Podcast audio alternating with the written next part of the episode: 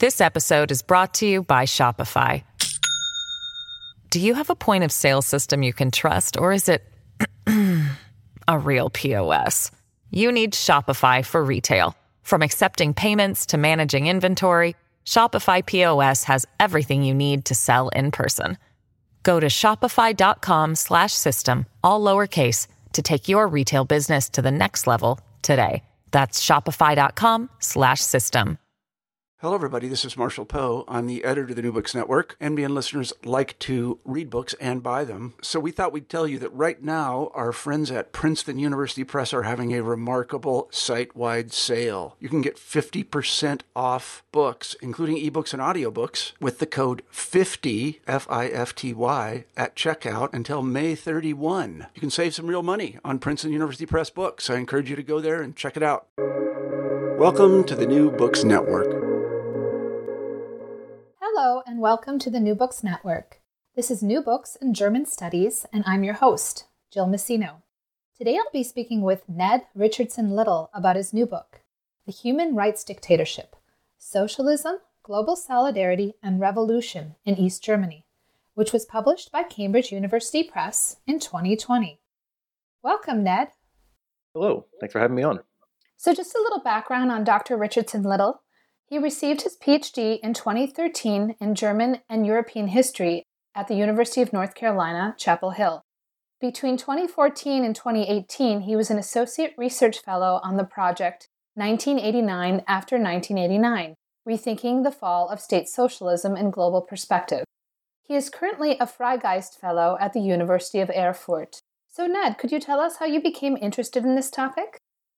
Uh, it really began, it was back in the mid two thousands, and I had been working at a human rights N G O. This is after the invasion of Iraq, and there was a lot of uh, discussion about the nature of human rights and how occupations can create them, and sort of in the general media discussion, very casual uh, assumption that the occupation of Germany and Japan had been a method where sort of, uh, complete regime change could happen, human rights could be implemented, democracy could flourish.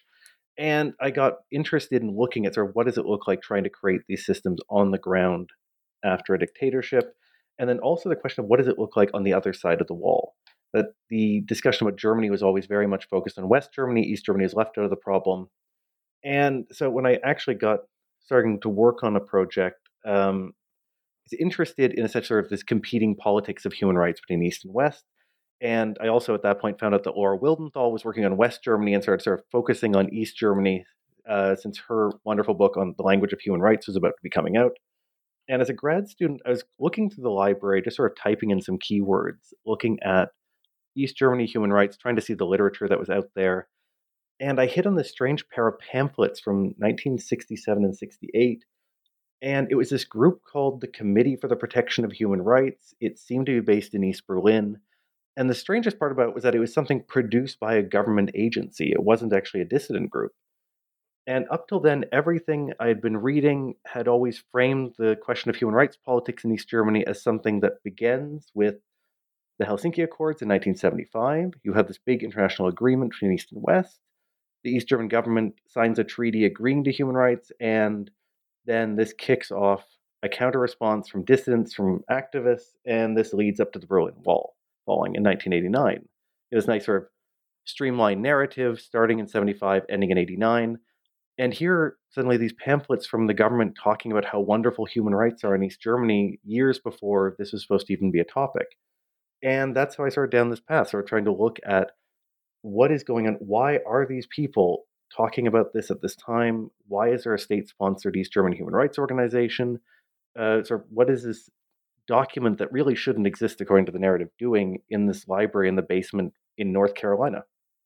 So basically you stumbled on this document and it took your study in a new direction that you had not foreseen. So, right, something that never happens to um, us historians. Um, but thankfully you did find that document, because now we have this rich study of human rights in the context of the G D R that examines it from multiple perspectives and doesn't just rely on kind of this conventional uh, analysis that we're so familiar with that is predicated on the role of civil society and dissidents. I mean, I was interested in this question of sort of nature of post-war Germany and looking at transformations to democracy, and at the same time um, looking at the sort of comparative East and West, these comparative processes and the different paths they could take. And this seemed to really interrupt a lot of the common narratives. And I think a lot of, when it comes to human rights history in particular and the Cold War, there's really this narrative of uh, sort of an evangelism of human rights, that Western diplomats, Western activists had brought the word of human rights to the East, and then people there, having heard about this, suddenly recognized the self-evident hypocrisy and tyranny of the system and then rose up. And I think that there is a real problem with this, in that this idea that sort of you just have to explain the concept of human rights and people will naturally sort of enact some kind of revolution for it. And the more I started looking at this topic, it felt like this narrative didn't hold together, that it turned out human rights was something that the East German government had been talking about going back to uh, the founding of the state, and the Socialist Unity Party, the party that ran East Germany, had been talking about back to nineteen forty-six. There wasn't an absence of discussion about human rights in East Germany. It was something that people had heard about. It was something that was regularly in state media. And it didn't just sort of naturally, spontaneously cause a revolution from below. So it's really this question of, if human rights are this huge driving force of revolution in nineteen eighty-nine, helping to bring down the Berlin Wall, why didn't it happen sooner? How do you actually have a process where human rights goes from this abstract concept into some kind of mass movement that can affect real change for democracy? Yeah, and I mean, of course, and when I was in graduate school, that was the narrative, that civil society all of a sudden emerges out of nowhere, right? And of course, it fits very well with the Cold War narrative, and then, um, you know, embracing liberal democracy in the region. And so I think your intervention with respect to human rights and how it was defined and transformed by the East German state, and then, of course, by the people, and how it was also used by them, uh, is really, really significant for challenging this narrative. Okay, so I'd like to move on to a detailed discussion of the chapters and uh, start with the introduction.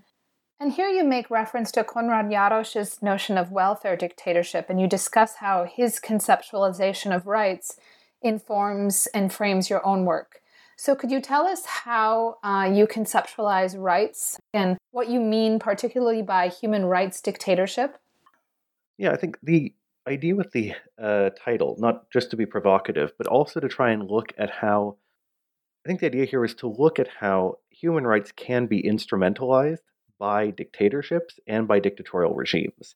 That human rights are not something that naturally gravitates towards liberal democratic movements, and that when we look at a longer trajectory of history, that we do see uh, states, movements, other political tendencies embracing the idea of human rights without this being some kind of expression of a latent liberal democratic tendency. And so in this case, I want to sort of really try to argue that in the East German cases, it's pushing it to an extreme, where you have a effectively a one-party dictatorship claiming that they are ruling in the name of human rights, and doing so in sort of trying to create their own legitimacy through this language of human rights, which we associate much more with those who are challenging state socialist regimes and challenging one-party rule. Um, and I think trying to link that out, that how human rights were then integrated together with the S E D's vision of socialism, how this linked to their larger idea of East Germany's role in global solidarity, and how human rights not only played a role in the legitimization of a state socialist revolution uh, implemented by the S E D after World War Two, but then also the liberal democratic peaceful revolution of nineteen eighty-nine to nineteen ninety that ultimately led to reunification. Yeah, and what I also think is striking is Jarosch talks a lot about economic and social rights, and so obviously, the states, a uh, number of the East European states uh, during the Cold War claimed that these were the types of rights they were able to deliver to their subjects, their citizens, which liberal democracies didn't universally deliver. And so in a way, you could see these systems, in some cases, embracing uh, different types of human rights that you don't see, right? If you're going to argue that economic and social rights are, are fundamentally human rights. And I think what's interesting in the case of the state socialist claim to human rights, that they didn't just say, we are offering you human rights in ex- or economic and social rights in exchange for you giving up your political rights. But they were trying to claim that the state socialist dictatorship that was created, this dictatorship of the proletariat, that this fundamentally realized also political and civil rights. They always claimed that they had created a system that had gone far beyond bourgeois liberal ideas in which uh, democracy is a matter of voting for which factions of the capitalist class get to run the country, and that now people got to live in a true democracy in which they had democracy not only in politics, in that they were finally represented by people who were part of the working class, but that also in their everyday life, in uh, factory work, in all kinds of workplaces, they also got to take part in democratic forms of rule. And this is also something that's sort of really important in terms of the way society is structured, that East Germany has a number of these different political parties, which all vote along with the S E D. There's a liberal party, there's a Christian Democratic Party. You have all these mass organizations, you have these trade unions. Society is structured in all of these big mass mobilizing organizations in the name of democracy, but in the end, power is still held from the top, and these groups are all working towards Uh, sort of integrating people into this vision of a single party, which is ruling in the name of the people.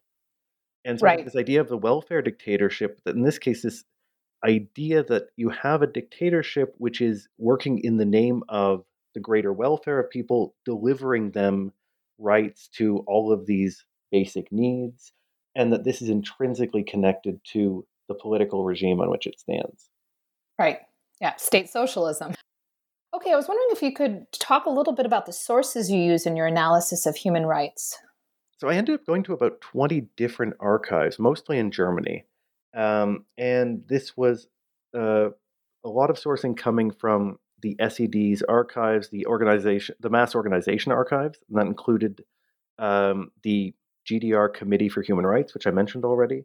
There's also the Foreign Office to look at East German diplomacy, um, the Stasi archives, though I ended up using those actually uh, somewhat sparingly. Um, the West German government uh, archives in Koblenz, as well as a number of different regional archives across the former East Germany. So places like Leipzig, Dresden, Rudolstadt, looking at how things were happening on the ground in uh, local offices. Um, then also looking at church archives, both in Berlin and elsewhere, and then uh, archive of various dissident groups. There's one in Berlin through the Robert Havemann Gesellschaft, and then also the Archiv Bürgerbewegung in Leipzig. And then also a trip out to the Hoover Institution in California, where they have a really large collection of oral history interviews um, with people who had been involved in the dissident movement.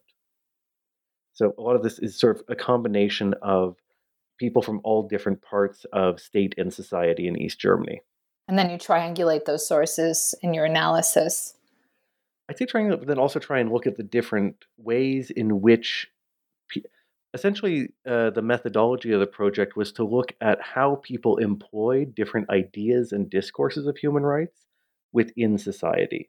So looking at how the state employed it as forms of propaganda, as diplomacy, and then also looking at how groups like the church in particular, uh, the uh, Protestant church, employed the language of human rights to try and maneuver within an atheist state that was hostile towards its existence, but had to tolerate it because the vast majority of uh, East Germans were actually believing Christians at the beginning of the state's existence, so this went down over time. And then also to look at various ways average citizens would use the idea of human rights in terms of writing in complaint letters. There's a really healthy uh, culture of writing what they were called Eingaben, but these are petitions you could send into the state. This is actually a legally protected right, though as soon as you stepped out of line and challenged state authority, it could go poorly for you. But uh, there's a culture of writing in complaints to the state, and this is something that comes up also uh, in one part of the book, looking at these mass discussions that happen around certain pieces of legislation and a new constitution, where people can write in suggestions, usually without much response by the government. But the way in which average people tried to employ this language, and then looking at organized human rights activism that comes about in the nineteen eighties. Yeah, I find the Eingaben really interesting. I have looked at these uh, petitions in the context of socialist Romania as well, and certainly not as many there, but um, you s- see a similar um, effort to employ the language of the state, right, to argue for particular rights or even to kind of challenge the lack of rights and um, to challenge, you know, the existing framework but just in this kind of coded, very careful language so as not to overstep those boundaries. Okay, let's move on to chapter one. And in chapter one, you talk about uh, the Socialist Unity Party's uh, adoption of human rights discourse and then how it subsequently adapted it. So it initially adopts it and then it kind of transforms it to suit uh, the needs of East Germany's illiberal political system. So could you talk a bit about the transformation of human rights discourse between the immediate post-war period and then um, the early period of the G D R, right after its establishment in nineteen forty-nine and through the early fifties? Yes, really with the S E D, it's a problem that it's an org- it's a political party that's created in nineteen forty-six, and it's a merger of the Communist Party and the Social Democrats, but only in the Soviet zone of occupation in Eastern Germany. And the logic behind it was that the division of the left in the interwar period had allowed for the rise of Nazism, and so this is something that needed to be corrected after the war. And the S E D initially presents itself as this broad left-wing uh, workers-oriented organization that can work with the other bourgeois national parties that um, had been anti-fascist during the war. So it could work with the Christian Democrats, it could work with liberals, so long as they were anti-Nazi. And initially, the party sees itself as being able to take power uh, through democratic means. They assume that they will be able to gain the popularity of the Social Democrats along with their base of communists, and that they should be able to carry the day through a plurality of voting.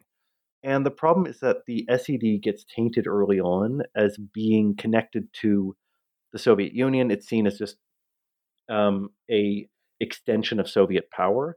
And the Soviet occupation is not popular in Eastern Germany, the depredations of the Red Army on the civilian population, and that you do have a latent group of people who had been until very recently supporting the Nazis. So uh, as it turns out, it's a much harder struggle for the S E D at first, but they are going to try and use elections to validate their claim to run the country. Uh, this becomes a problem. There's elections in nineteen forty-six in which they have to compete with the Social Democrats in Berlin, who are still able to operate independently in the western zones of the city. And the S E D is anticipating they'll do well, and instead they just get blown out of the water in these votes. That the Social Democrats actually get close to an absolute majority. Then the Christian Democrats come in second. The S E D barely clears twenty percent. And the Social Democrats run on the slogan of no socialism without human rights. And they really run their campaign against the S E D on the idea that this will bring in a communist dictatorship that will be no better than the Nazi dictatorship. And this causes a real sort of crisis within the S E D of how to move forward. And what uh, Walter Ulbricht, who's sort of a de facto leader of the S E D, decides on, they need to essentially rebrand as a party. They need to absorb this language of human rights and absorb, uh, sort of take on the slogans of the Social Democrats to diffuse them, but also turn in a less democratic way, move away from competitive elections, anything involving sort of free parliamentary voting, and institute some kind of system in which they can be fully in control. So rhetorically, um, one of the sort of key legal thinkers for the S E D, Karl Polak, he comes up with this counter slogan, there can be no human rights without socialism. So only the revolution can realize human rights. Only socialism can prevent resurgence of fascism, which is the negation of human rights. And this is sort of put into practice. There's a East Germany creates a or the S E D creates an East German constitution. It becomes the basic law of the country in nineteen forty-nine when it's founded. But there is no legal system which is there to implement these rights. Most of it is really a dead letter outside of the state using this as a way to legitimize its policies. Um, but it really sort of isn't something that's tangible in the day-to-day. It's not something that comes up outside of high-level state propaganda, and it sort of falls off the radar for a little while. So during these early years, it's something that's abstract.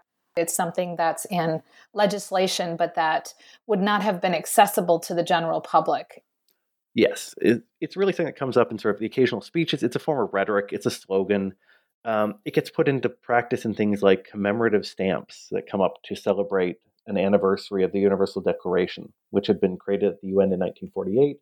But also, East Germany isn't part of the United Nations. Both Germanys are excluded from it uh, until the nineteen seventies, and there are very few opportunities for it to really come up. And in general, in everyday life, this isn't a language that had already been terribly active in Germany. The Social Democrats had sort of talked about human rights in the twenties, but it was really um, connected to people who were interested in the peace movement and anti-militarism. It wasn't sort of an active, thriving language of dissent and democracy in the German context, especially on the left, where human rights since Marx had been a language that had been seen as something tied to romantic bourgeois liberalism, for people who wanted to uh, sort of recreate the French Revolution naively without trying to push forward to some kind of Leninist system. This episode is brought to you by Shopify.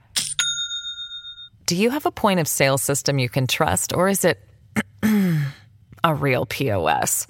You need Shopify for retail. From accepting payments to managing inventory, Shopify P O S has everything you need to sell in person. Go to shopify.com slash system, all lowercase, to take your retail business to the next level today. That's shopify.com slash system.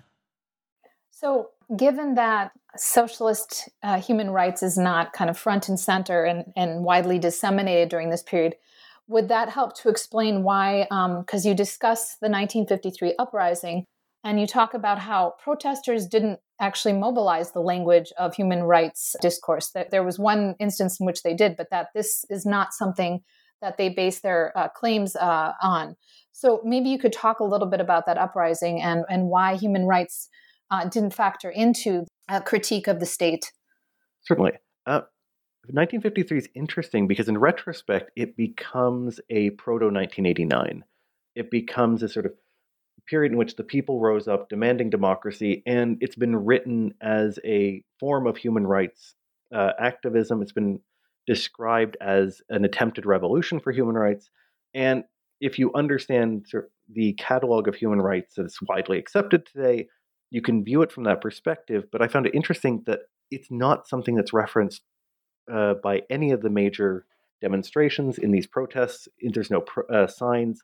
Except, as you mentioned, there's a single sign I was able to find reference to in the city of Magdeburg. But in Berlin, which is sort of the epicenter at the beginning, uh, initially it's a fight about wages and austerity in the construction sector. It expands out to people demanding democracy, an end to S E D rule. And people are perfectly capable of challenging the S E D without talking about human rights. I think we sort of Uh, given the ubiquity of human rights nowadays, it's easy to forget that there was a time when it just wasn't a popular language for expressing this. And I think it goes to show the amount to which human rights demands don't just sort of appear spontaneously, that people don't connect to the sort of, they see democracy as something you can just demand without having to legitimize it by making a claim to some international treaty or some abstract idea about rights, natural rights of some kind. Uh, and In this case, you don't have anyone who's really trying to organize people around this. They're not trying to popularize this. They're not trying to translate international discussions about human rights at the U N into something that's relevant in East German everyday life. And so you have these people who are talking about a democratizing revolution of some kind, and human rights just isn't on the agenda for anyone. Yeah, and you made the important uh, comment about how, because it wasn't a part of discourse, right? People weren't thinking about it through that framework. But for us, it's just, it's obviously about human rights. It's about people being able to earn a living wage and work shorter shifts, right? Not not to be exploited, essentially. Um, and so for us, it's, you know, a no-brainer that it would be framed through the lens of human rights. What comes first, the discourse or the experience? And I think it's one of the problems with human rights history that it's very easy to read it backwards, that you can find a lot of claims that different movements have that resemble modern human rights law or modern human rights movements, and you can find a way to connect them together because the content of what they're asking for is so similar. But at the same time, we also have to recover the way people thought about these problems and frame them at the time, and not try to impose a later framework, a later set of discourses, a later way of relating to democracy, relating to what society uh, sort of owes to its citizens. And I think that we end up doing a real disservice by trying to funnel everyone into this sort of homogenizing framework when the actual lived reality on the ground was actually much richer in a lot of cases, not just in East Germany, but for a lot of different movements that are sometimes sort of sucked into this whirlwind of trying to make everything into this great uh, sort of global struggle towards natural justice, which is inevitably moving forward towards progress. Well, and not to mention, I mean, part of what you're arguing in the book is that human rights is so contextually rooted that it, it varies with respect to the regime type, uh, obviously the political system. And actually on that topic, I was wondering if you could talk a little bit about the formulation of socialist human rights. So you mentioned earlier the Committee for the Protection of Human Rights. And then in chapter two, you talk about the legal scholar uh, Hermann Klenner. So could you talk about this organization and about this scholar and how then this uh, laid the foundation for the formulation of uh, socialist human rights? Yeah, the Committee for the Protection of Human Rights is interesting to me because I think one of the problems in terms of doing an intellectual history of human rights sometimes is that we have a tendency to sort of want to look at the most interesting, eloquent, coherent thinkers on the subject. And that when it comes to human rights and a lot of other political movements, there's a lot of incoherence. There's a lot of not very um, structured thinking that comes out of political movements. And I think that gets glossed over. And when you look at the Committee for the Protection of Human Rights, it's an activist group that gets formed. And in nineteen fifty-nine, it's very, it resembles greatly something like Amnesty International. They want to have cultural uh, notables who will come together. They write letters about people who are anti-fascists, who've been oppressed in the West, and communists who are part of um, the, who have been sort of uh, legally persecuted as part of the ban on the Communist Party that gets implemented in West Germany. But it's an organization that gets founded actually two years before Amnesty International, which was founded in nineteen sixty-one. What's interesting about the Committee for the Protection of Human Rights is that they don't really seem to know what human rights are, even in their own imagination. They don't have any kind of A statement in which they lay out what real human rights are, what is it we believe in. What they do know is that they are against the persecution of communists and peace activists, people who are against militarization. They know they're very upset when members of the Free German Youth or other East German organizations get arrested in West Germany, and that they are campaigning against this in the name of solidarity. And so they, they're very good at explaining what they uh, where they see victims of human rights violations, which is persecuted anti-fascists. But then beyond that, they don't really have sort of what human rights look like under socialism, even what are specific human rights, never really comes up. They don't try citing the Universal Declaration. They don't really cite human, sort of specific human rights in a legal case whatsoever. They have an interesting thing where they add, they have these sort of formulas they give to um, the people they sponsor when they eventually get freed, and ask them which of their human rights were violated. And essentially, everyone just leaves it blank or just lists what they were arrested for. So you have this organization that's campaigning for human rights, and they it's a completely nebulous, fuzzy concept. They just know that fascism negates human rights, anti-fascism fights fascism, so anti-fascism must be a form of human rights activism. So uh, essentially being defined by what it opposes. Yeah. And this is one of the big problems that the government has. At one point, the Foreign Office makes a comment that we keep on creating these pamphlets talking about how West Germany is an enemy of human rights. And then people say, but what about your country? Aren't you also a one-party state that doesn't allow for free expression, doesn't have free elections? And we need an answer here. We don't actually have a positive conception of human rights under socialism. But we've just, we did a really big critique of how human rights aren't good in the West. And then that's all we've got. We hit a wall. And you have this, as you mentioned, Hermann Klenner comes along and he tries to sort of create this systematic vision of what does it mean to have human rights in a socialist society. So Hermann Klenner is interesting. He had actually been, uh, he had joined the uh, National Socialist Party in nineteen forty-five as a young man at the end of the war, the circumstances around which are not entirely clear from the files. Uh, then he becomes a committed socialist after World War Two. He goes into studying the law, he becomes a teacher, and then he actually gets purged from the legal community briefly in nineteen fifty-eight. There's a big effort to get rid of uh, people who are seen as deviating from the party line, which is that the law does not have any capacity to bind the party. There cannot be any kind of sort of legal structures that exist outside of state power.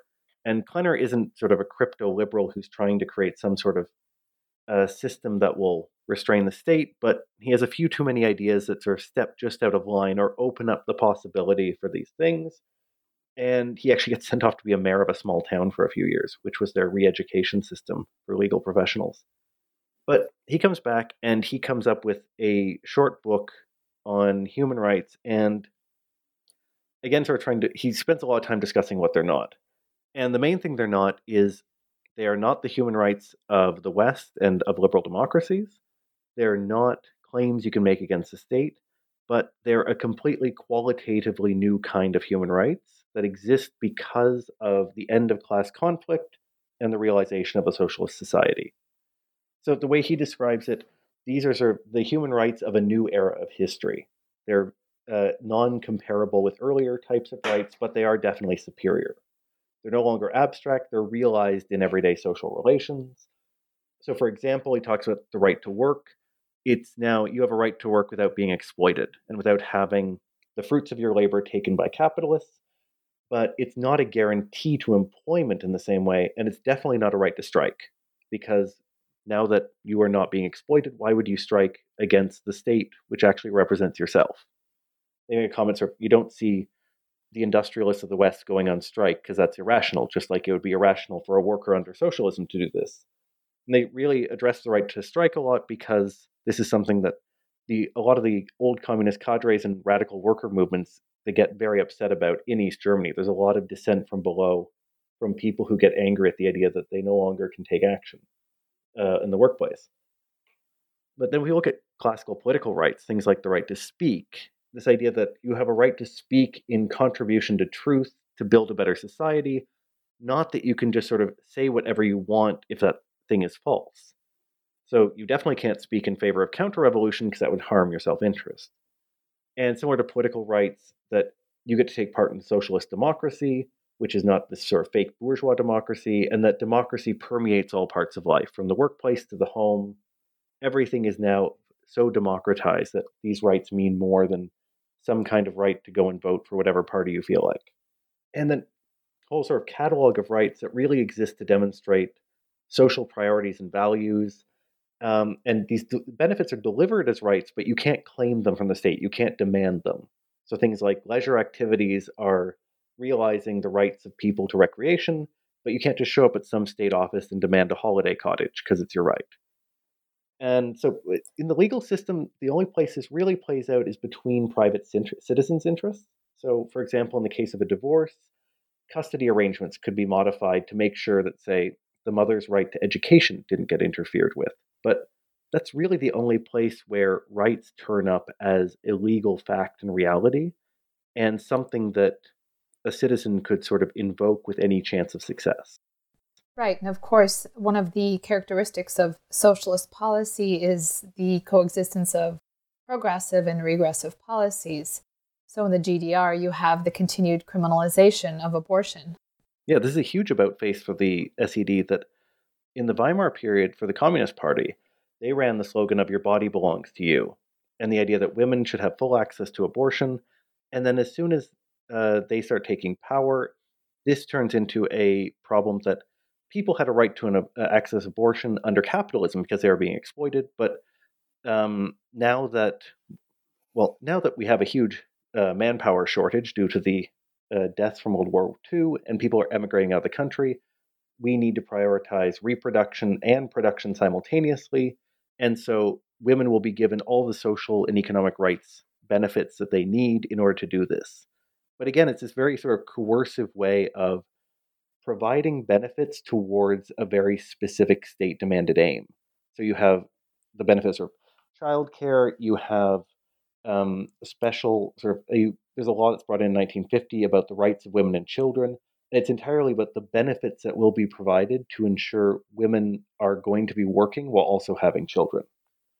And you really don't have a shift in terms of uh, allowing women to freely choose an abortion outside of medical emergencies until the late nineteen sixties. Yeah, and of course, the G D R is the last state in the bloc to decriminalize abortion, even though the Soviet Union faces a greater demographic challenge in the immediate post-war period. They already decriminalized abortion in the mid-fifties. Okay, I'd like to move on to Chapter three now and to talk about how human rights discourse in the G D R was influenced by what was happening globally, in particular in the global South, so decolonization. And so how do you see human rights discourse in the G D R being transformed as a result of decolonization? And then how human rights uh, discourse is used as a kind of a source of diplomacy by the G D R? This is one of the areas where I think Hermann Klenner's work and the sort of shift in the sixties is really important, that in the beginning of the nineteen fifties, the committee's activism is very much about human rights in West Germany. It's very much extension of this earlier conflict from the nineteen forties with the Social Democrats of fighting for legitimacy against Western competitors. And as a result of decolonization, this human rights politics takes this jump to a global level and becomes a problem of positioning East Germany within the new global order and trying to use human rights as a way to legitimize it to the global South rather than to people in Western Germany. Uh, and so Hermann Klenner is interesting in this regard, that he takes the language of the U N Declaration of Colonialism from nineteen sixty. This comes out of the Year of Africa, the huge influx of African countries joining the United Nations and tilting the balance of power away from the West. And he really inserts the concept of self-determination into his idea of socialist human rights. And this comes up because in the Universal Declaration in nineteen forty-eight, Western powers had specifically excluded a right to national self-determination, but the rise of decolonized countries had re, sort of reintroduced self-determination into human rights debates in a big way. And in the process of turning the Universal Declaration into a set of legally binding covenants that happens in nineteen sixty-six, one on political and civil rights, one on economic, social, and um, cultural rights, self-determination goes from being completely excluded in the Universal Declaration to becoming the first right in both of these covenants. Uh, and this is essentially driven from the global South and by the Afro-Asian bloc that comes out of the U N. And Klenner picks up on this, and he enters this idea that essentially socialism is the vehicle for true self-determination on an individual level, on a social level, and a national level. And here he picks up on Lenin's use of self, the right to self-determination, one of the few rights Lenin talked about in many cases. Um, and so in this way, he says socialism is a vehicle for self-determination. And as the global South countries, as the Bandung movement has said, self-determination is a form of human rights. So he tries to sort of mix these all together. Socialism is self-determination, is human rights. And so really, if you look at East Germany and the Eastern Bloc, they are the vanguard of the human rights movement by creating a place for socialism as a path forward for these countries that are realizing self-determination from Western influence for the first time. And as I mentioned before, since East Germany isn't part of the U N, it's essentially under a diplomatic blockade by West Germany, which threatens to cut off ties and trade and aid to any country that recognizes the G D R. Um, East Germany tries to use this push about human rights as a way to court countries in the global South to assert that it's on their side as part of this larger global division between Western imperialist racism and Eastern socialist solidarity with the South. And that East Germany sort of provides a model for realizing human rights for these countries as they emerge through independence. And this is really tied up with nineteen sixty-eight in the International Year of Human Rights. It's created by the U N. And so they try to use this as a vehicle for their own geopolitical ambitions to try and take an end run around the U N Security Council and get the Global South to the General Assembly to try and recognize East Germany as its own country. And this ends up completely failing, does no impact whatsoever. But what's interesting about this is that the S E D comes out and formally says they'll sign all human rights treaties. They fully commit to the material that's in all of them. And as a result, internally, you also see bureaucratically that um, there's sort of an internalization amongst the state bureaucracy that, of course, East Germany is actually a champion of this. It's not just sort of a cynical slogan we, uh, we're using. But if we had to implement implement all of these treaties legally, this really wouldn't be that difficult because we're already there. How prevalent or how accessible would this have been to ordinary East Germans? So obviously this would have been discussed in the newspaper, but are, are children learning about this in schools, human rights discourse, and the influence of the G D R's human rights uh, discourse on, on the Global South, on decolonizing countries? This is something that's really in mainstream East German state media. This is all over the place. That if you look particularly beginning in nineteen sixty-eight, but even before that with this Committee for the Protection of Human Rights, it transitions in the sixties from regular coverage of human rights abuse in West Germany, and it expands outwards. And the media starts covering their activism, looking at things like oppression in South Africa. It talks about the human rights abuses by the regime of the colonels in Greece, looks at the civil rights movement in the United States. And these are framed as human rights abuses. And in nineteen sixty-eight, with the Constitution, um, that Walter Ulbricht, when he's addressing the nation, talks about how this is, that they're going to be redoing the Constitution of the country. This will be part of the, the G D R's contribution to this global international human rights year. It will demonstrate the superiority of human rights in, under state socialism. And there's a wealth of sort of the textbooks produced at the U N include the Universal Declaration. Pamphlets produced by this Committee for Human Rights actually put the G D R legal code side by side with the human rights covenants to show how every single measure is met. Usually they had a whole lot of extra text to make it look like East Germany's extra, um, sort of has even more commitment to human rights than even the United Nations. And then as we sort of move along, there's even things like children's textbooks will have um, exercises discussing sort of the human rights champion Martin Luther King Junior in the United States. So this is a language that comes up, but it's always framed around a very specific vision of human rights as something that is um, emanates from socialism and something that's abused under capitalism and through colonialism. Yeah, I was struck by the example in the school text where they're teaching punctuation, but it's their way in which to critique at the same time Jim Crow laws in the South. Don't, don't let a chance to sort of take a dig at the American South go away. Okay, so I'd like to move on to talk about uh, the signing of the Basic Treaty in nineteen seventy-two and then East Germany's entry uh, into the U N and how this affects human rights discourse. And as I mentioned before, there's one thing in a lot of the literature, the idea that human rights only really, that there's a huge concession that is being made by East Germany and the rest of the Eastern Bloc by agreeing to human rights at the Helsinki Accords negotiations. Um, and something that's interesting is that East Germany is actually one of the last of the Eastern Bloc to sign and ratify these treaties, these human rights covenants that are produced by the U N. That the Eastern Bloc had already agreed to these in large part, and the fact that they were not implementing them according to liberal democratic norms is another matter. But the idea of normatively agreeing to the concept of human rights had already been established. And the Basic Treaty between East and West Germany in nineteen seventy-two, it includes terms talking about how both will recognize human rights. The entry of East Germany into the U N in nineteen seventy-three comes with them formally signing and ratifying the covenants and other human rights treaties. And they continue to lobby on issues like apartheid and things like this.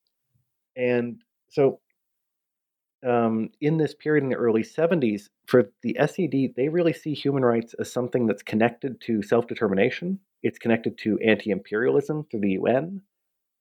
And they see it as something that is about recognizing state borders, state sovereignty. It's not a concession to the idea that Western N G Os get to show up in East Berlin and start critiquing the government in any way.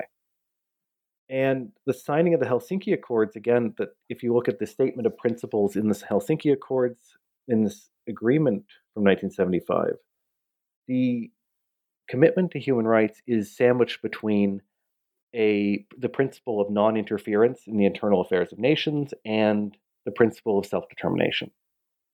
And so for the East Germans, when they're negotiating this treaty, they really see the human rights sections as just reiterating this human rights politics, which is coming from the global South and is something that they're on really firm footing for. So they don't expect the Helsinki Accords to really have a major impact. Um, and in the end, the actual impact in East Germany isn't as big as it's often cited. You get books talking about sort of hundreds of thousands of people immediately upon hearing the news of this agreement, sending in applications to leave the country. These numbers don't really hit until you get to the mid nineteen eighties. And this is sort of premature.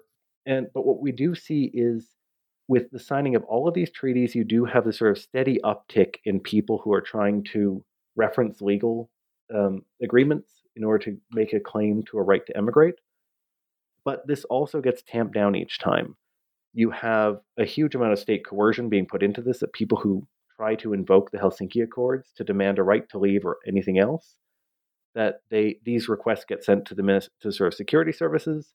These people often lose their their work. They're investigated. They can go to jail. Um, and whatever kind of nascent human rights movement that might have been there in sort of in terms of a handful of individuals are investigated by the Ministry of State Security, the sort of notorious Stasi. But in comparison to other Eastern Bloc countries, where you have things like um, Helsinki monitoring groups in different parts of the Soviet Union, you have the Charter seventy-seven movement out of Czechoslovakia, you have groups like K O R in Poland, that this doesn't happen in East Germany. You actually have a much more muted response to the Helsinki Accords compared to most of the rest of the Eastern Bloc, where human rights is much more quickly a rallying cry for uh, democratic change. And would you argue that was the case in part because the living standards were higher in the G D R, but also you don't have that same type of crackdown, uh, obviously, as you do in Czechoslovakia in nineteen sixty-eight?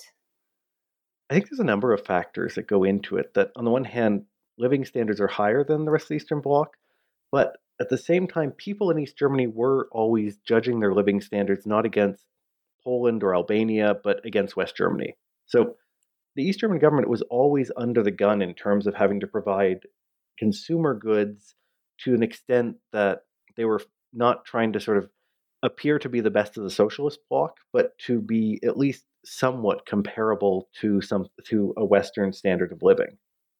But in the case of the G D R, you also have this, there's this natural um, self-sorting mechanism of people who want to change the country. It's a lot easier just to try and leave it. You don't need to try and organize for a better G D R if you're perfectly happy just to move to a different Germany. Um, this is something you don't have the same option for in, say, Poland or Czechoslovakia. Uh, and on the other hand, though, you really see the sort of intellectual, cultural elite at the time are nervous about engaging in human rights critiques of the state because it'll seem as though they're rejecting socialism. That there's this real problem that human rights politics appear to be an all or nothing situation. You're either fully embracing what the S E D is saying, you're embracing this worldview of socialism as the sort of glorious paradise of human rights and in allyship with the global south, or you're embracing a liberal democratic vision in which the East is a totalitarian hellscape. So human rights becomes this very polarizing topic where it's hard for people who want to try and demand change on the ground that isn't absolute and total. It's hard for them to try and figure out a foothold for that. Well, and right, and in the G D R, you still have these reformist socialists, whereas in other countries, they had abandoned socialist reformism, right? But there was still this hope among mm-hmm. intellectuals and cultural elites in the G D R. Yeah, so you see the famous dissident Robert Havemann, that when he talks about human rights, the idea that obviously the East should do more to democratize, but the West also has to do a lot to try and actually realize some form of um, socialist understanding of economic and social rights. And he never wants to try and come out and say, sort of, obviously the East is worst on this. He always wants to frame this around the need for some kind of convergence. Uh, and then people like Rudolf Barrow, he's a S E D bureaucrat who becomes sort of an eco-utopian socialist. And he just openly derides the Western human rights movement. He sees them as sort of backwards, um, it's sort of this backwards, almost reactionary movement pushing for liberal parliamentarianism. And in his mind, that this is this completely banal movement and that really people need to be thinking towards the future, not moving backwards towards liberal democracy. So you have these people who are sort of looking towards this, how do we perfect a brighter future of, of real socialism that's emancipatory? And Western human rights discourse sounds like this sort of Cold Warrior um, rhetoric that's against socialism in all forms. And so they really are sort of stuck between two stools there. They don't really feel comfortable talking about the state's use of human rights because it seems so propagandistic, but the Western version also doesn't really give them much to hold on to in terms of creating a better kind of socialism. Right. And then alongside that, you have the government, uh, the, the East German government that's actually inviting critique. So through the Eingaben, and then in particular through the sixty-eight Constitution, where you talk about they had solicited popular input. And I was wondering if you could talk a little bit about that, and maybe even provide an excerpt or two from these letters that individuals wrote to the state with respect to uh, the revision of the Constitution. Oh, I'm glad you asked about that, because it's so hard at times to get the voices of average people into this. And the Volkshochschule, this process of mass consultation on the Constitution, there's a collection of about twelve thousand letters of people writing in to the Constitutional Commission. A number of these are letters that are produced at workplaces. It's completely propagandistic of just sort of saying, we affirm our loyalty and we think this is great. But you have this wealth of feedback, which ranges from people openly attacking the government to some people just complaining about grammar. You have sort of very pedantic letters of people getting upset about certain typos. Mm. You, there's a handful once I found of people complaining, why are we the German, is it, the German Democratic Republic? We should be the Democratic Republic of Germany. And sort of, there's this odd, there's sort of all these odd eccentrics that pop up, which I don't have the space to talk about in the book. But this is really sort of the opening of people trying to use human rights at this time as a way to try and get the state to move on a few policy positions. Um, in particular, you get the Christian community mobilizing at this time. The nineteen forty-nine Constitution, the first Constitution the G D R had created, had eight articles about religious freedom and freedom of thought. And in this Constitution, this gets restricted down to a single article. It's part of a larger campaign to try and suppress the influence of the church and its role in public life. And so there's a mass mobilization by Catholic and by Protestant bishops. And they take the leverage of East Germany trying to advertise itself as a champion of human rights, as a country trying to enter into the U N.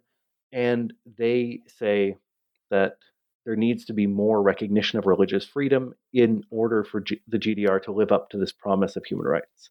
So there's this sort of unique confluence of events that gives people leverage, that East Germany is trying to make this international claim.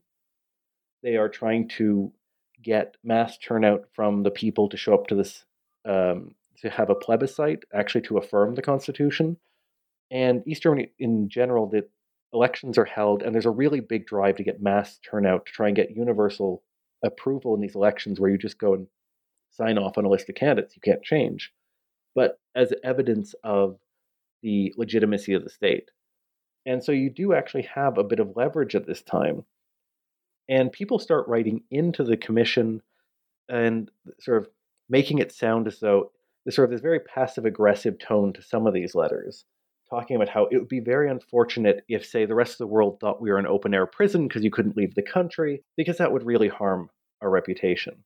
And some of these other lines that people were sort of, that it's always framed around this problem of it would be terrible if the good work the country did was somehow overshadowed by misunderstandings about the nature of East German society. And so one person makes a comment about how um, at public meetings, you had people who were sort of discussing the Constitution, and you had someone who was sort of saying, asking whether or not it would create problems for East Germany if it eventually joined the U N and didn't actually include all of the rights of the Universal Declaration, specifically to leave the country. Um, and other people saying, it's like, the G D R aspires towards membership in the United Nations, and we support this effort wholeheartedly. Uh, through this, a republic would be able to have the opportunity on a global platform, in the forum of all peoples, to show the idea of humanism is universally possible. This does mean, however, that we need to make the positive aspects and conditions of U N membership our own. And then goes through a list of all of the changes that would have to be made to the Constitution to conform to human rights terms. So you have this sort of very flowery language about the nature of how um, the people who are writing in are fully in favor of this great project of joining the United Nations, that East Germany would then be able to realize its goals uh, throughout the world. Just there's one little hitch, and you may not have even noticed it. We're just trying to politely point it out to you. And it would just be very embarrassing for everyone involved if you didn't get around to this. Um, and this isn't universal. You've got about five thousand people who write in specifically about religious rights. And some people write in much more militantly, um, saying that the right to religious rights is something that's not based on law. It's based on natural freedoms. Um, you get a handful of people who write in anonymously attacking the government. And you have a few really daring people who write in to say, who start sort of questioning why the Constitution now includes an article guaranteeing that the S E D will always lead the state, and saying, isn't it possible that we might start doing things like they're doing in Czechoslovakia with the Prague Spring? And at some point, some one of these other small parties, like the Christian Democrats, might win an election. Who knows? But this overall tone of sort of trying to apply pressure as a friendly, loyal voice of Christians who simply don't want to be excluded from the socialist community is really the overall tone. And in the end, the states are, they end up agreeing to add a second article to the Constitution. It doesn't mean anything in day-to-day life, but this symbolic gesture to the Christian community is the sort of the one big concession that is made as a result of this feedback. Yeah, and I found that impressive that it did actually result in change, and that maybe it didn't mean anything at the time, but then, of course, later it can be used. And actually, I'd like to transition to the eighties now, where you talk about the, the emergence of dissident movements and, in particular, the use of human rights as a basis for challenging the state. So could you talk about some of these movements and then also um, note their inspiration and their sources of influence?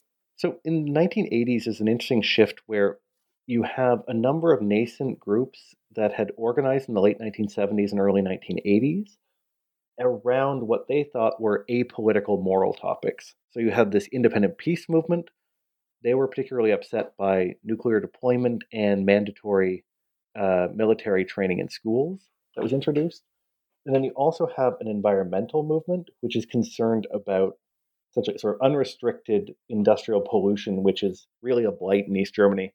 Um, there's a massive chemical industry, heavy industrial production, and a lot of communities are just hit with huge amounts of water-based pollution. You have forest die-offs, open-pit coal mining. Um, and so uh, groups are trying to organize independently of the state to talk about what they see as something that's not about challenging state politics. It's not about saying the S E D doesn't have a right to run the country, but demanding certain changes on the ground. And this is met with overwhelming state response by the security services. There is no legitimacy given to these groups. Um, and you have a crackdown by the Stasi, organizers of groups like Women for Peace, Um, number of different sort of church-based environmental groups, that people are targeted by the security services when they try to have any kind of demonstration. They're met with violence. And after a couple of years of this kind of persecution, there is a shift amongst these groups in terms of how they understand the political problem in East Germany. That this hope that you could try to change the system outside of its political structures is abandoned by a very small group initially. And they turn to the idea that first we have to realize human rights, which they understand as essentially sort of the existence of pluralism within the system. And once we achieve basic human rights, which allow for a kind of pluralistic exchange of ideas and political free speech within this sort of realm, at that point, we can go back to these apolitical demands. So they're not trying to create a political revolution so much as create the terms where they can go and just go back to these local issues that they've been upset about some sometime.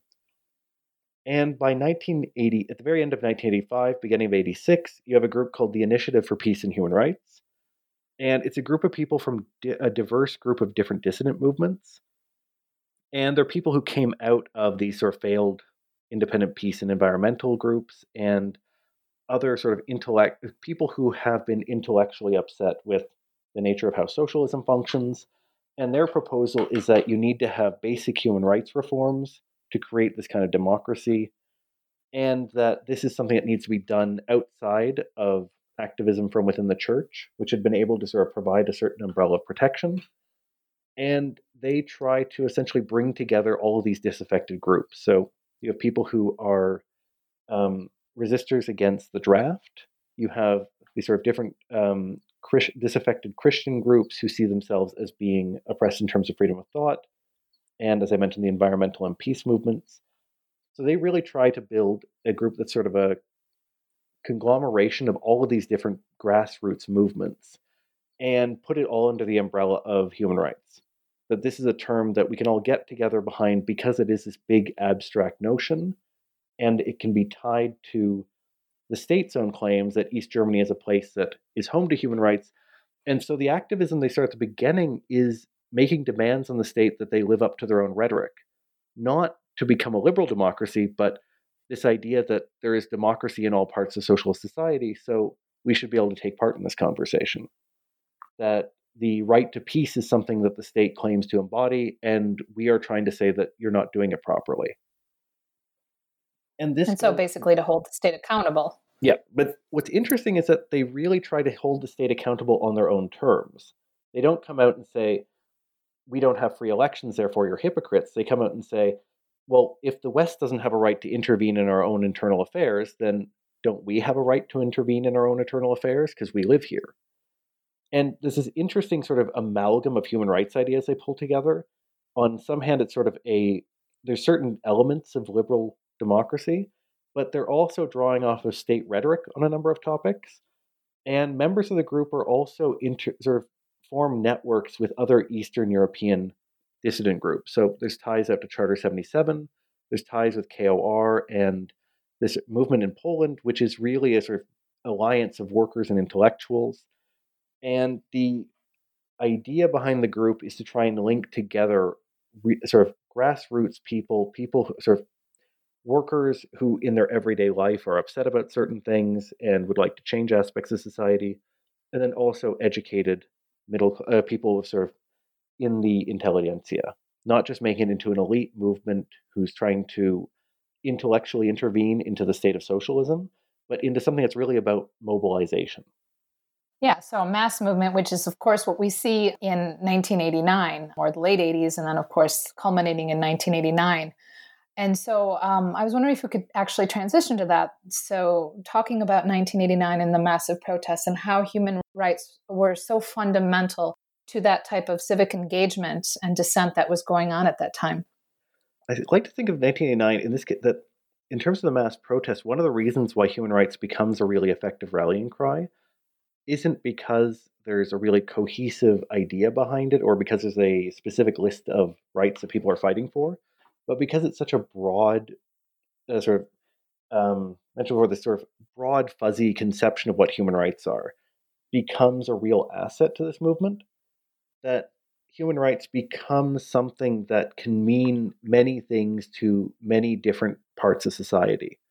So initially, their efforts of bringing together these disaffected grassroots movements, that this really starts to proliferate, and they start bringing in other parts of society that generally think that the decline of the economy, the clear breakdown of political trust, even amongst those who tend to be loyal within the system, you start having things like Um, the state is banning Soviet publications after Glasnost and Perestroika are implemented because they're seen as dangerous.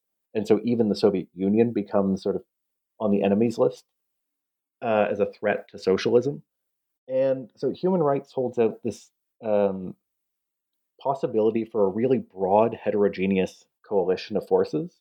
On the one hand, you can bring in the disaffected groups who are already politically active. You can get people interested who don't necessarily want to be fully political, but care about sort of general ideas about how society should function. This idea that human rights is something that's beyond politics. Um, and then you can also bring in people from within the system who see this as a value that the state has not fully realized. So those who are the most politically integrated into the system, these sort of mid-tier S E D members, members of bureaucracy, teachers, um, that they can recognize, even if they do hold out some hope for a better socialism, they can look at these demands for human rights as something that could improve the system or could salvage the good parts of socialism. It's an easy way to buy into it because you're not telling people you need to fully abandon what you've worked towards your entire life. The initial pitch with the human rights movement wasn't, we're going to now abolish socialism, abolish the country, so much as we are here, we want to be involved, we want to realize a true democracy here, and we would like to realize the human rights that have always been promised to us. Of course, at that time, there was still no notion that everything was going to collapse. I mean, this was all contingent at the time, and even at the mid-eighties, you know, it's still this notion, okay, this is this system could survive for a while, so let's make it better, let's improve it. Yeah, and especially even in nineteen eighty-nine, you still have this you do have people who are enthusiastically sort of idealistic about the idea that the system can still improve. It's not a large population, but um, you have people in key positions of power too who don't necessarily want to completely uh, give up on the power structure that they exist in. Um, and this doesn't seem like it's something that is going to immediately have this level of radical change. And look at even in January nineteen eighty-nine, there's a few dozen human rights organizations, but they're still scattered around the country. It's fairly marginal. And you just have this exponential growth over the course of the year, which is also tied into this uh, ongoing crisis of people trying to emigrate. It's tied into the general economic decline of the country and this larger problem that some parts of the communist world are embracing reformism. We look at places like Hungary and Poland, introducing elections. Um, and then you also have in nineteen eighty-nine, Tiananmen Square massacre. And so this sort of question of which direction states are going to go. Are they going to go for some kind of negotiated transition, or are they going to be willing to use mass violence as a way to stop any kind of demands for change? I think the human rights demands are part of that in some way, that when we look at the evidence in East Germany that the military and the police have problems that people, that essentially soldiers and police aren't mustering. You've got these militia units that were created after the nineteen fifty-three uprising, and people just aren't showing up for work to join them as these mass movements are just taking over the street. And on the other hand, you have low-level S E D officials who are hearing these demands for human rights and start deciding to start engaging with dialogue, the idea that they have lost the people and need to reclaim them. And um, so there's an interesting uh, the um, an interesting aspect about eighty-nine when there's the, anth- the socialist anthem, The International, which actually includes the idea that they're going to fight for human rights in the German version, that people start singing this socialist anthem, talking about human rights. And this is held up as a sort of weird moment in which the people in the streets demonstrating against the Socialist Unity Party are singing a socialist anthem. And this has an effect of neutralizing, to some extent, the portrayal of these groups as a mass counter-revolutionary movement. It doesn't play into the script that the security services had for how to put down a revolution, that these are supposed to be reactionary, Western-sponsored Nazis who are trying to end the socialist project. And you have these sort of middle-of-the-road school teachers marching with the community singing the Internationale. It's kind of like, you know, the workers forming the Solidarity Movement in Poland. Your labor union doesn't work for us, so we're going to create our own. Okay, let's move on to the final chapter. And I was wondering if you could talk a bit about what was won, but also what was lost for East Germans, or I guess, you know, by, by the nineteen ninety, they'd be former East Germans, um, with respect to human rights. So once you have unification, what's lost, but what's gained? I mean, I think the main uh, point of contention in this sort of debate is the problem of whether or not the revolution nineteen eighty-nine was about providing popular sovereignty for people in East Germany, or about the restoration of Germany as a country. And this immediately becomes the focal point of conflict after the fall of the Berlin Wall on November ninth. That you have a lot of divisions within these mass movements that had previously been obscured. And suddenly the question of reunification comes about, and this fractures apart this very broad coalition. And so there is an element of these movements, particularly sort of the most active dissident members from Initiative for Peace and Human Rights. You've got these reform communists, you've got these sort of idealistic socialists who still think this is a chance that can be taken. Um, actually, the Committee for Protection of Human Rights, in their news, in their sort of bulletin, um, there's a intellectual, Jürgen Kozinski, who had actually been an advisor to the S E D leader, Herr Honecker, and he was saying, oh, finally, we're having a popular revolution. This is going to be it. And so there's hope from some factions that the fall of the Berlin Wall is going to allow them to finally realize a new kind of democratized socialism. And instead, you end up having this sort of popular wave pushing for reunification, the abolishment of East Germany as a country, the end of socialism, and the integration into the West German liberal parliamentary democracy with market social uh, social economy.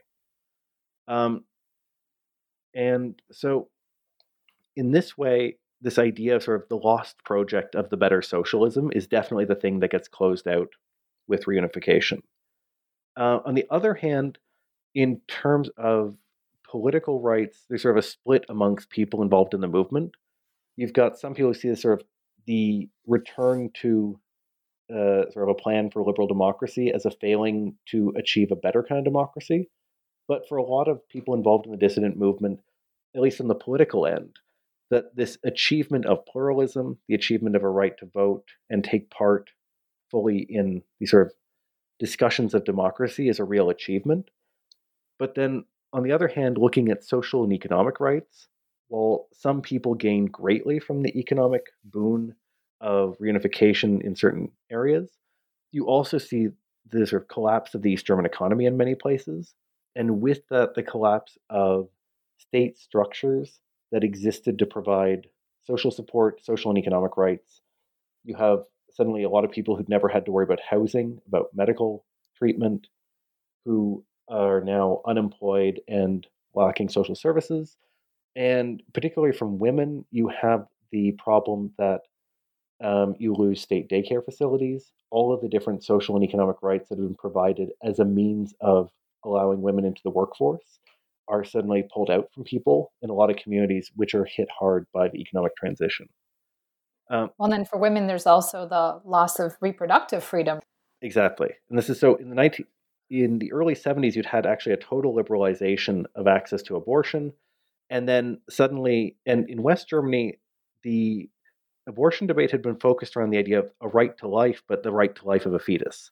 So in East Germany, where this discussion had turned into a question of women's rights, in upon reunification, you have a problem that West German law is going to be uh, sort of superseding East German. And so you suddenly have uh, East German feminist activists who are pointing out that women are suddenly getting the right to vote, but then losing control over bodily autonomy rights. They're losing a right to bodily self-determination in the process of suddenly gaining political self-determination. And, yeah, so what does freedom mean? And you have this ironic situation where, on the one hand, you have West German conservatives who are framing this as a chance to finally get rid of this East German abortion law, which they see as immoral and tied to communism. But they are framing the abolition of these rights around the triumph of liberal democracy, the triumph of the independent individual citizen who finally has power to say no to the state, who has the right, his protections of the Rechtsstaat, of the judiciary, and now you are no longer dominated by this totalitarian leviathan. And women are pointing out that this is also suddenly meaning that the state has a right to make choices over biological reproduction and their most intimate control over their own body. So you have this social conservative agenda which is being propagated in the name of liberal individual emancipation. And which is why, of course, you have so much discontent, and um, people call it nostalgia, which I think is actually uh, not the appropriate term to describe these rights that actually people enjoyed, reproductive freedom being one of them. I think it's one of the things that is a contra- it's difficult to explain in a way that doesn't end up sounding nostalgic for the system or sound like an apologist, that you have people who are suddenly subjected to the uncertainties of a market economy and are suddenly forced into a position of competing for jobs and of possibly losing the most basic um, aspects of survival for the first time. And I think there's a great deal of trauma around that, that people have gone from a life where housing stock had been sort of crumbling at that point, but this idea that you were at least guaranteed a basic economic subsistence. And then right. suddenly being thrown into a process of reunification with mass layoffs, whole industries that disappeared overnight, which where East Germany essentially had to go through the same deindustrialization process that Western Europe had been through for several decades in the process of a few years. So you had the end of the coal industry, the car, you start car manufacturing that nobody needs an East German Trabant anymore. And the factories are from the nineteen fifties, and it just gets shuttered. But then other uh, profitable industries get bought up and lose large parts of their workforce or get shut down. Um, and so I think in this way that the transition is associated to these sets of traumas, and that people are nostalgic for a period in which they had certain guarantees and they had certain state programs which guaranteed um, these sort of basic elements of their existence. I think trauma is a really good way of framing it. And I found the same thing in Romania. And if even, you know, we think of the, how the austerity in Romania, how horrible it was in the eighties, but still you have people looking back to the pre-nineteen eighty-nine period, because at least there was a modicum of certainty that they no longer enjoy. Okay, I'd like to close with one final question, mm-hmm. and it is this. What do we miss about the story of human rights during the Cold War when we leave out socialist human rights? I think the biggest problem with leaving out the socialist states is that we end up with this nice sort of pat story of the triumph of liberal democracy as a natural and inevitable conclusion of the Cold War.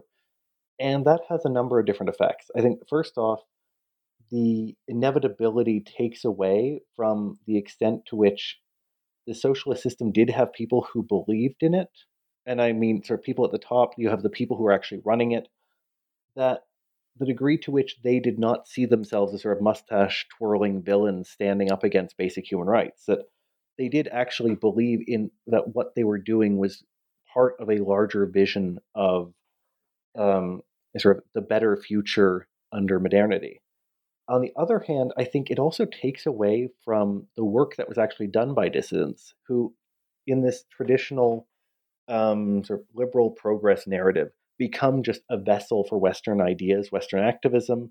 They become these sort of automatons reacting to stimulus from the outside. And that when we look at this from the perspective of this sort of architecture, both intellectual and organizational, that's created in the Eastern Bloc, and particularly in East Germany, on human rights, that for dissidents to try and create a movement, to translate these abstract concepts into a working politics on the ground, that we completely miss the incredible difficulty in creating social movements like this, that the organization that needs to be done isn't just a matter of people need to finally break through the sort of tyranny and say the truth and everyone will follow them, that this is about organizing social groups around very specific political goals. It's about bringing together groups at the grassroots and finding a way to create a movement that is working towards goals that make sense in people's everyday lives. And this is also something I think gets left out of the lessons that are taken from the Cold War turn into the need to sort of speak truth to power, the need to stand up to tyranny. But the lesson isn't taken that you need to go and listen to people on the ground, find out what it is that matters to them in their daily lives, and find a way to connect that to this broader global project of human rights.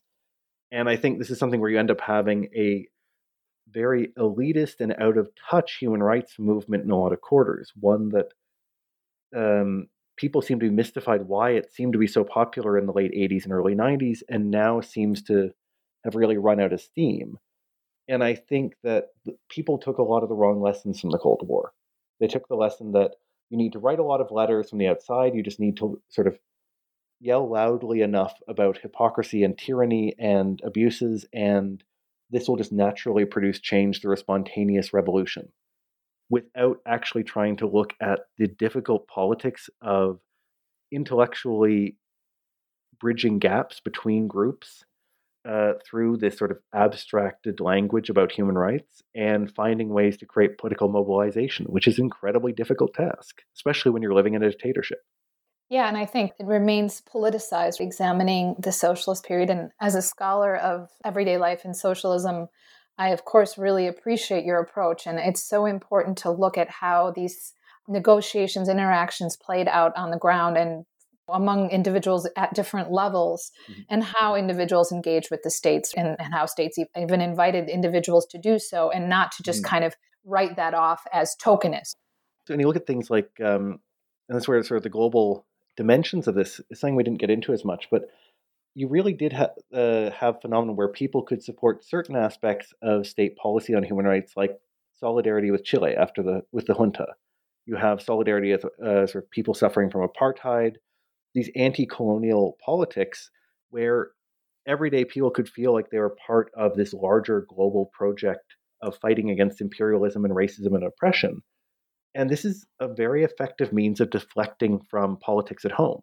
And I think this is also something that is important in terms of looking at human rights politics in the contemporary world, that you have, on the one hand, people become engaged by looking at these international issues, but they don't necessarily translate that into wanting change at home. In many cases, it can be a way of people then deciding, well, I'm not currently being thrown out of a helicopter by Pinochet's stormtroopers, so obviously my life can't be that bad.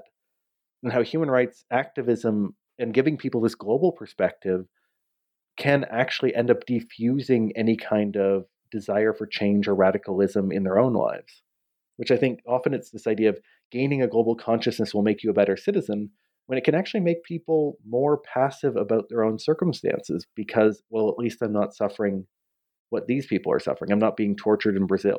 Oh, certainly. And it's, it, I mean, not that the human rights activists are doing that, but certainly the states are deflecting attention away from that. And that was done in the media, obviously, in the socialist regimes. But, you know, we we see this in liberal democracies as well. Okay, well, we are out of time. It's been so great speaking with you. And so I'd like to maybe take the last minute or two uh, to have you discuss your current project. Yeah, so right now I'm working at the University of Erfurt and got a research project called The Other Global Germany, Transnational Criminality and Deviant Globalization in the twentieth Century. And uh, myself and a small research team, uh, including Zala Flanking and Bodhi Ashton, we are looking at this problem of the rise of different forms of, tra- of illicit transnational activity in Germany's history as a way of trying to get a new perspective on how we look at the global history of Germany. So moving beyond regular economic interconnections, intercultural exchange, and trying to look at things like drug trafficking, arms dealing, and human smuggling, and how all of this is part of these alternative networks of global interconnection, which sometimes interlap and interconnect with the legal economy and legal forms of movement, but at the same time provides a different way of understanding how uh, Germany's place in the world, both in terms of these illicit networks and then also state activism and diplomacy to work with other countries to create global and international prohibition regimes against certain kinds of cross-border activity. Well, it sounds really interesting and definitely a novel approach to the examination of Germany during the Cold War. So look forward to reading publications that come out of this work. Well, thank you so much for taking the time to speak with me. It was such a pleasure learning more about your research. Thanks so much for having me on. It was a great pleasure.